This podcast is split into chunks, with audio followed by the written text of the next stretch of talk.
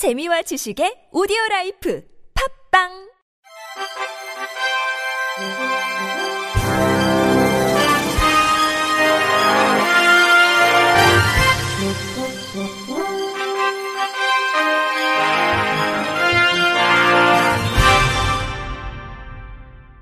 청취자 여러분 안녕하십니까? 5월 17일 월요일 KBRC 뉴스입니다. 교육부는 오늘 장애인들로 구성된 진로 멘토단을 위촉하고 장애 학생 대상 원격 영상 진로 멘토링 수업을 시작한다고 밝혔습니다.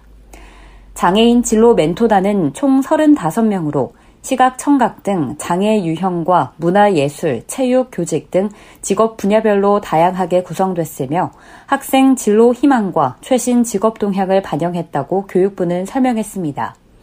이들은 장애를 가진 직업인으로서 현장감을 더한 수업을 제공할 예정이며 특히 이번 멘토단에는 발달장애 당사자 14명이 포함되어 직장 동료와 유관기관 등의 도움으로 수업을 진행할 계획입니다. 한국장애인 고용공단이 사업 소요 경비 등을 지원하고 기관 간 협업을 통해 교육, 고용 간 서비스 사각지대도 해소할 방침입니다. 원격 영상 진로 멘토링 수업을 희망하는 장애 학생은 멘토링 누리집을 통해 학급 단위로 신청하면 됩니다. 전진석 교육부 학생지원국장은 이번 사업으로 장애 학생이 본인 진로를 설계하고 꿈과 목표를 이룰 수 있는 인재로 한 단계 성장할 수 있길 기대한다며 앞으로도 부처 간 협업을 강화하여 장애 학생 진로 취업을 체계적으로 지원할 것이라고 말했습니다. 국회 문화체육관광위 소속 더불어민주당 이모경 의원이 편의시설, 서비스, 프로그램 부족 등으로 문화생활에 어려움을 겪는 장애인의 이용 편의를 제고하기 위한 근거를 담은 박물관 및 미술관 진흥법 일부 개정 법률안을 대표 발의했습니다. 보건복지부가 발표한 2017 장애인 실태 조사에 따르면 장애인의 지난 1년간 미술 전시회 관람 실태는 없음이라는 대답이 97.5%로 1순위를 차지했고 장애인의 집밥 활동 시 불편한 이유는 장애인 관련 편의시설 부족이 49.7%로 나타났습니다. 문화체육관광부는 박물관, 미술관 진흥 중장기 계획에서 누구에게나 열린 박물관, 미술관 조성 지원을 목표로 모든 박물관 미술관의 장애물 없는 생활 환경 인증 취득을 촉진하고자 노력하고 있지만 지난 2015년 이전에 건립된 국공립 박물관과 미술관에는 인증 의무가 부여되지 않는 등 장애인의 전시 관람을 위한 고려가 아직 미흡한 것으로 드러났습니다. 이에 개정안은 박물관 및 미술관을 설립 운영하는 자는 장애인이 박물관 및 미술관을 자유롭게 이용하여 문화를 향유할 수 있도록 적절한 편의와 프로그램을 제공하기 위해 노력할 것을 명시했습니다. 이모경 의원은 대한민국 국민이라면 누구나 박물관과 미술관 등 문화를 누릴 수 있어야 하지만 그동안 장애인은 문화 향유에서 소외되어 왔다면서 장애인 대상 적절한 편의와 다양한 프로그램 제공으로 상시적인 박물관과 미술관 접근성이 강화되어 장애인이 문화를 충분히 누릴 수 있기를 바란다고 말했습니다. 대구광역시가 4차 산업혁명 시대 경쟁력 확보와 시각장애인의 보행 환경을 개선하기 위해서 보행 수요가 많은 수성구청역 등 35곳의 교차로에 사물인터넷 기술을 적용한 지능형 시각장애인 음향신호기 140대를 시범 설치했습니다. 시에 따르면 기존 음향신호기는 실시간 동작 상태 등 고장 유무 확인이 곤란해 자체 점검과 이용자의 제보에 의한 사후 고장 처리에 의존했으나 이번에 도입된 지능형 음향신호기는 IoT 전용 회선을 사용해 음향신호기의 동작 상태와 고장 유무에 대해 담당자가 PC나 모바일로 실시간 모니터링을 할 수 있으며 음향 크기 등을 원격 조정하는 등 음향신호기 유지 관리에 큰 도움이 될 전망입니다. 시는 올해 시범 운영되는 지능형 시각장애인용 음향 신호기에 대해 효과성 분석과 필요한 추가 기능을 보완하고 내년부터 약 3년에 걸쳐 기 설치된 시각장애인용 음향 신호기를 지능형으로 교체 확대 구축할 예정입니다.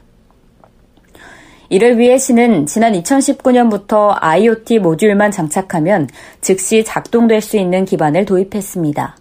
윤정희 대구시 교통국장은 지능형 시각장애인용 음향 신호기가 시각장애인의 보행 편의와 안전사고 예방에 크게 기여할 것이라며 이른 시일 내에 지능형 음향 신호기를 구축하겠다고 말했습니다. 강원도 청년 바리스타 발달 장애인들이 운영하는 특별한 카페가 오늘 강원도청에서 문을 열었습니다.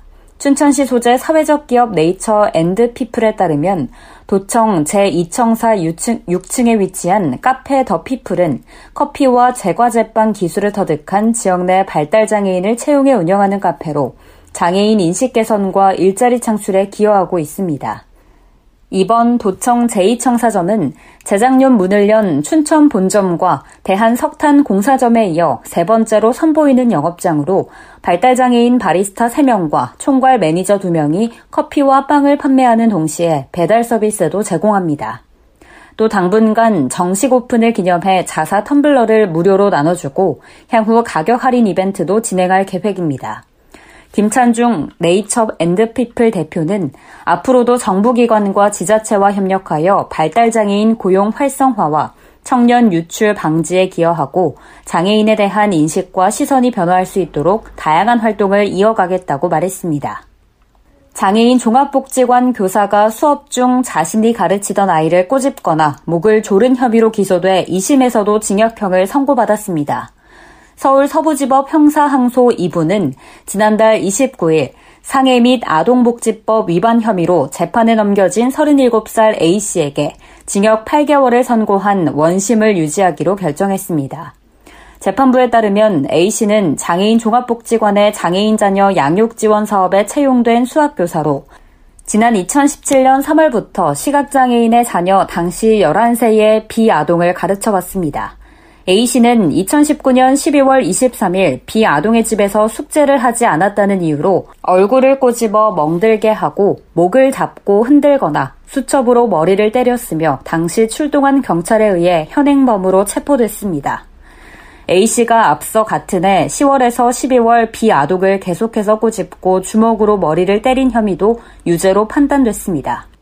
A씨 측은 1심에서 유죄로 인정된 범행 중 일부는 자신이 실제로 저지른 것이 아니며 형량도 너무 무겁다고 항소를 제기했으며 검사 측은 A씨가 비아동의 형제도 학대했으며 1심의 형량이 너무 가볍다는 이유로 항소했습니다.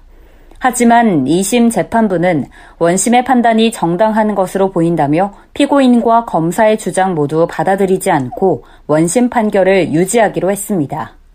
지난 15일은 40번째를 맞는 스승의 날이었습니다. 4년째 학생들을 가르치고 있는 시각장애 음악 선생님을 MBN 유호정 기자가 만나봤습니다. 특수학교에서 음악을 가르치는 김자영 선생님은 중증 시각장애인입니다. 수업 자료를 눈으로 확인하지 못하는 아쉬움은 있지만 몇 포인트예요? 이게 지금 24. 음악 수업을 하는 데는 아무런 지장이 없습니다.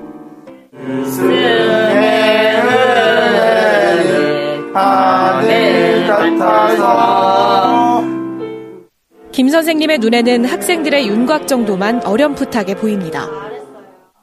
그래도 선생님과 제자들은 마음으로 서로 눈빛을 나눌 수 있습니다. 조아현 인천 청인학교 3학년 안녕하세요. 안녕하세요. 아, 네, 안녕하세요. 안녕하세요. 지난해 원격 수업은 김 선생님에게도 큰 고민거리였습니다. 장애가 있는 학생들이 모니터와 스피커로 음악 공부를 잘 할 수 있도록 직접 동영상을 제작했습니다. 다행히 올해는 학생들이 모두 등교를 하게 돼 사제 시간이 한층 더 돈독해졌습니다. 기분이 좋아요. 감사합니다. 사랑 하트. 사랑해요. 김자영 인천청인 학교 음악교사 저는 음악실에 상주를 하다 보니까 아이들이 찾아와서 뭐 있었던 일이나 힘들었던 일이나 아니면 좋았던 일이나 이런 거를 말해주는 게 너무 기쁘더라고요. 김 선생님의 시력은 점점 더 나빠지고 있지만 그래도 학생들에게 희망을 심어주는 일은 멈추지 않을 예정입니다. 김자영 인천청인 학교 음악교사 앞으로도 점점 더 시력이 나빠질 예정이고 하지만 안 보인다고 학생들을 그냥 지나치는 것이 아니라 제 나름의 방법으로 최대한 아이들과 소통을 하려고 노력할 것. 역량을 발전시켜서 장애를 가진 학생들에게 좀 더 많은 음악적 경험을 줄 수 있는 교사가 되고 싶습니다. MBN 뉴스 유호정입니다. 끝으로 날씨입니다. 내일은 중부지방을 중심으로 구름이 많다가 낮부터 차차 맑아지겠습니다. 아침 최저 기온은 10에서 16도, 낮 최고 기온은 19에서 27도로 예상됩니다. 이상으로 5월 17일 월요일 KBRC 뉴스를 마칩니다. 지금까지 제작의 류창동, 진행의 김예은이었습니다. 고맙습니다. KBRC.